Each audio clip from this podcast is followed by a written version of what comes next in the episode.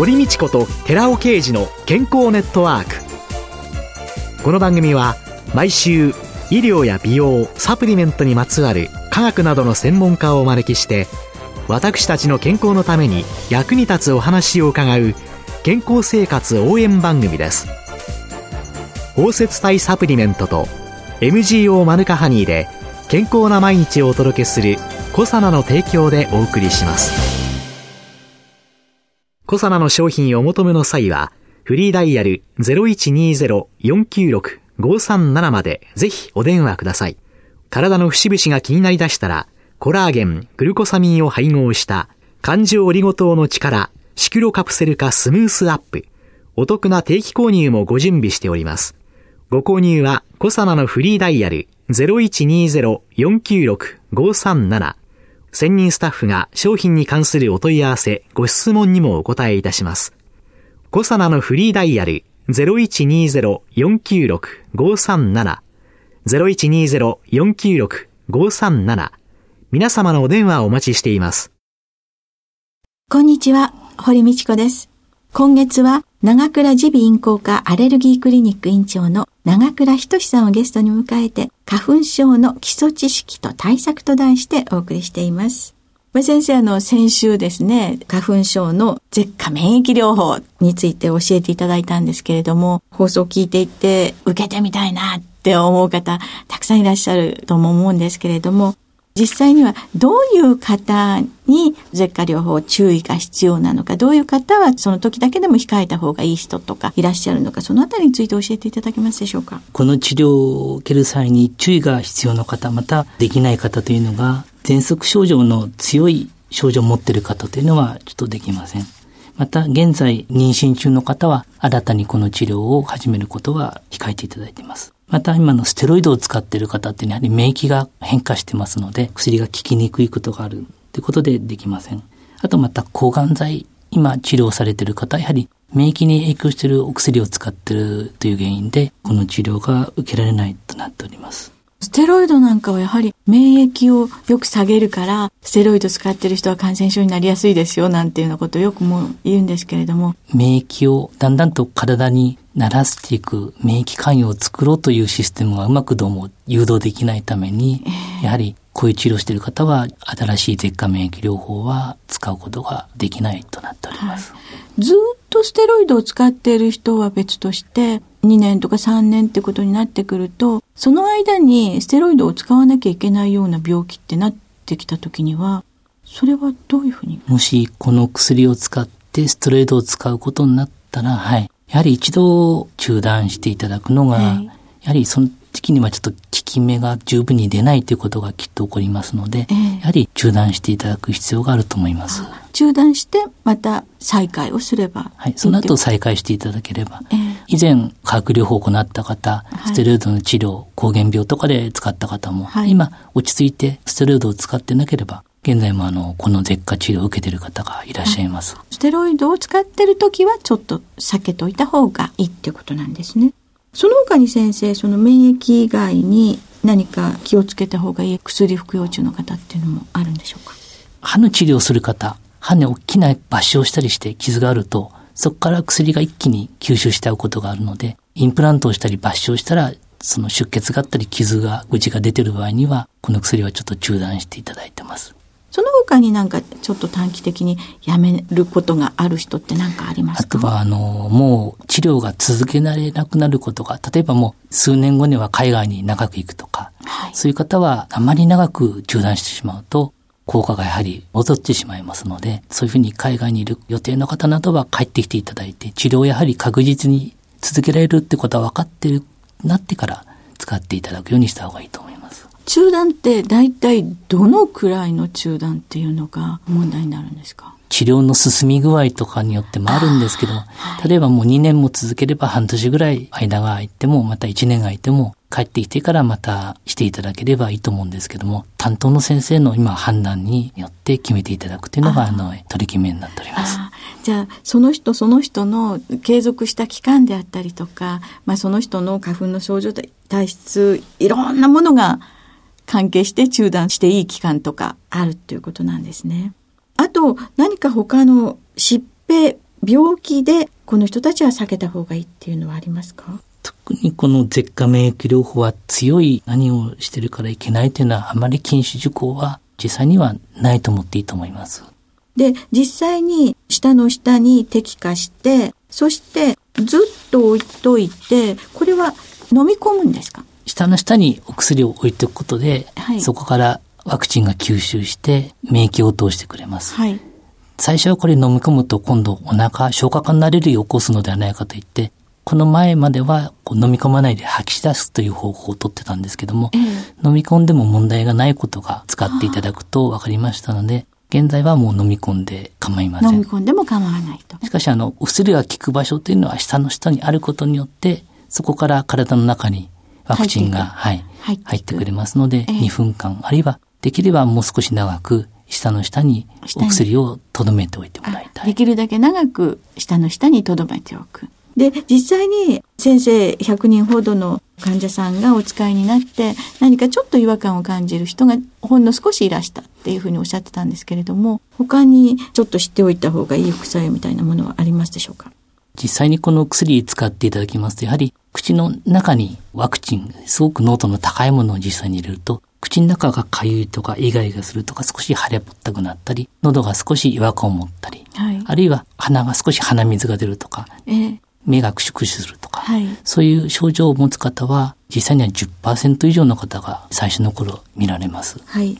ただ大体これ1ヶ月ほど使っていきますとほとんどの方がもう軽くなったり消えてくるっていうのもこの舌下免疫療法の特徴であると言えます。最初は10人にお一人ぐらいアレルギーの物質が入ったということに対しての反応を感じる方がいらっしゃっても1ヶ月ぐらいで大体感じなくなる。大体これまで使っていただきましても、大体1ヶ月が目安で、ほとんどの方が軽くなってきております。使っていただくときには、こういう口の、えー、中の腫れとか痒みは10%ぐらい結構起こる症状なんで、はい、あの、これがあるってことをご説明をして、はい、これが起こってもほとんどの方がもう軽いもので消えていくことをご説明すると、こういう副作用で、そのまた病院に緊急できたり、はい、お薬を使ったって方は全くおりません。副作用が出たから、もうこの治療をやめてしまった、諦めたっていうような、離脱しちゃうような人っていうのはほとんどないんですけど、まあ、本当にわずかの方がやはり合わなかったり、うん、ご自分からやはりちょっとそのイガイガしたり、腫れぼったいっていう症状が、やっぱりちょっと仕事に差し支えるって方で、喋る方とか、えー、あの仕事の方がちょっとこの薬はどう持ってきて辞めた方がやっぱりいらっしゃいます。えー、それはその人のね、生活の質っていうことを考えれば、その人によってかなり違うんでしょうね。で、口の中以外に何か感じる副作用っていうのはあるんでしょうか？やはり一番お薬の触れる口の周囲で起こる口の中、喉での症状が主なんですけども、時々やっぱり目が少し涙目になったりとか、痒いとか、はい、顔が少し痒い感じがするとか、えー、やっぱそういう方が割合は減りますけども、えー、この薬の副作用っていうか、使った時にやはり少しいらっしゃいます。で、舌下療法を始めるのは先生、時期的にはいつから開始するのが一番いいんですか？舌下免疫療法は最初始めるときは花粉の飛んでない時期。現在まだ花粉が飛んでますので、はい。大体花粉が終わるのが関東地方、大体5月中旬ぐらいに終わると思うんで、やはり地域によっても違いますけども、大体6月以降から開始していただく。よくですね、スギ花粉症の人って、ヒノキにもダメだとか、いろいろありますよね。でもこれはあくまでも杉。今回、スギ花粉症の治療ワクチンっていうのは、スギ花粉症の治療液として使われておりますが、杉とヒノキってほとんど仲間の木っていうか、同じ種類の木なんで、はい、杉とヒノキのアレルギーを起こすものはほぼ80%同じだと言われていますので、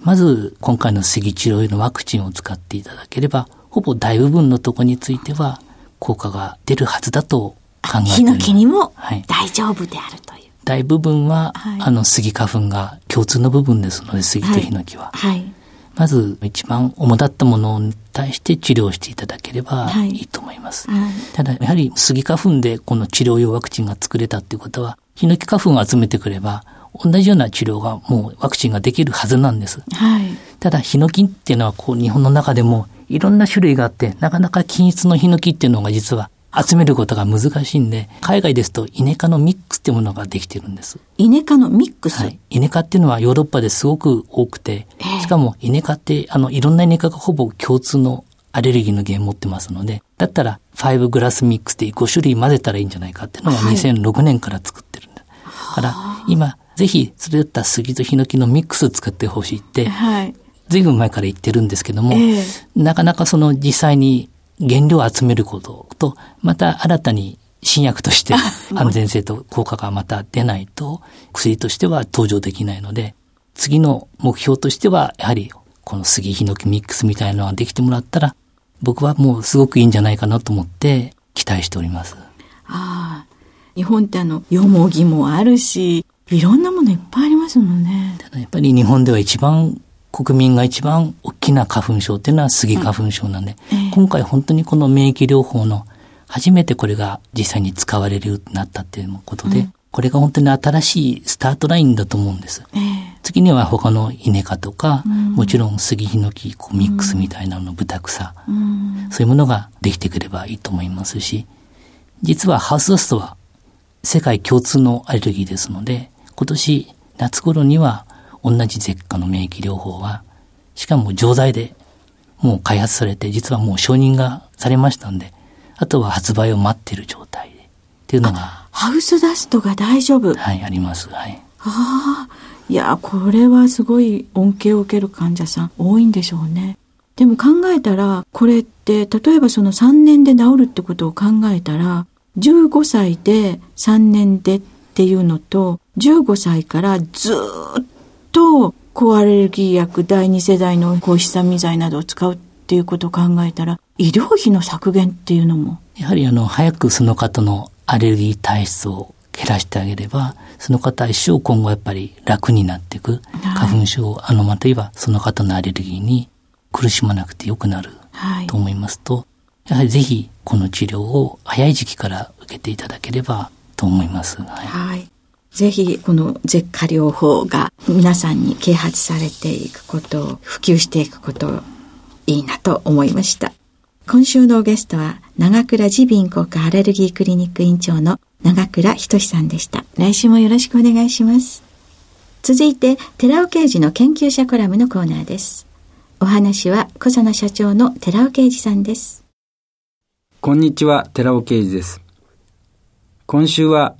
還元型クルクミンというタイトルでお話しさせていただきます。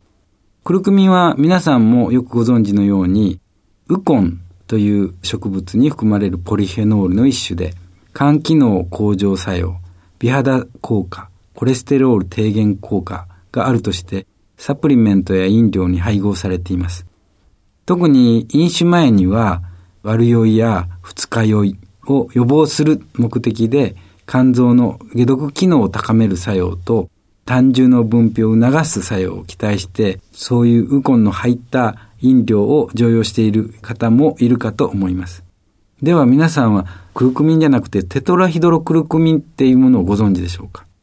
テトラヒドロクルクミンとは、クルクミンが腸管の上皮細胞で、細胞で還元されて生成する還元型クルクミンのことを言うわけです。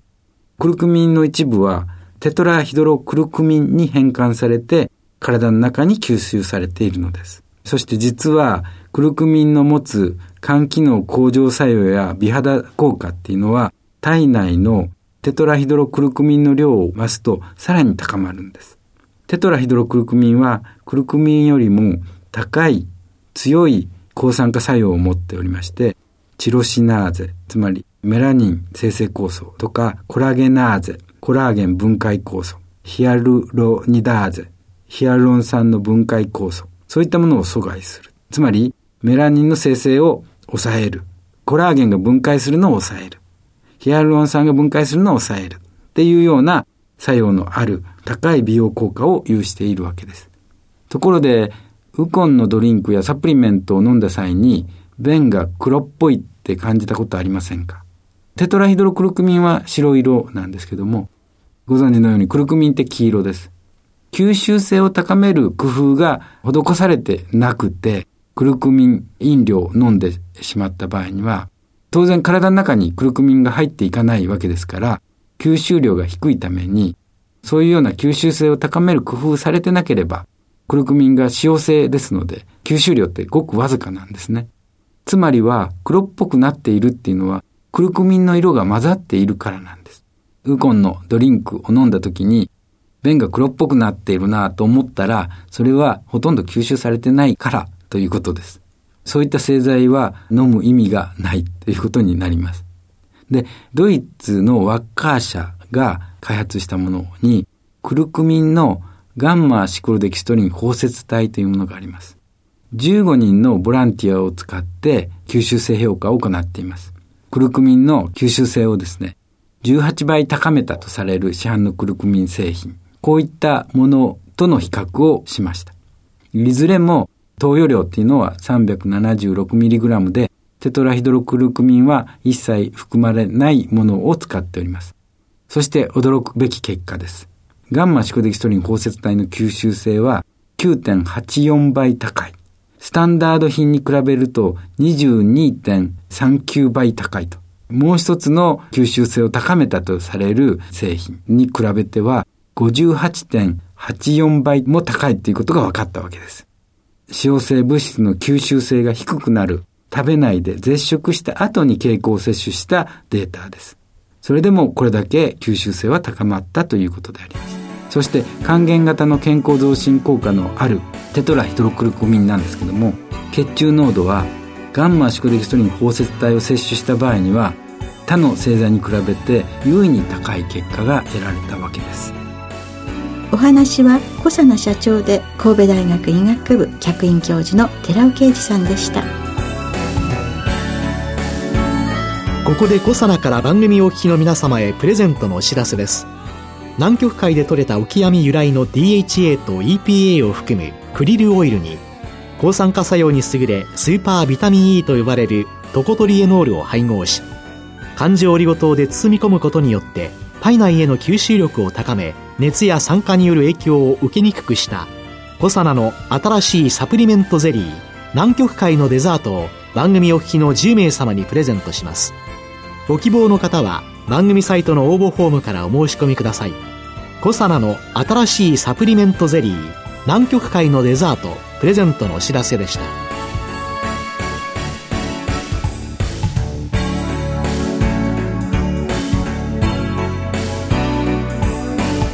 堀道子と寺尾啓二の健康ネットワークこの番組は包摂体サプリメントと MGO マヌカハニーで健康な毎日をお届けする「コサナの提供」でお送りしました。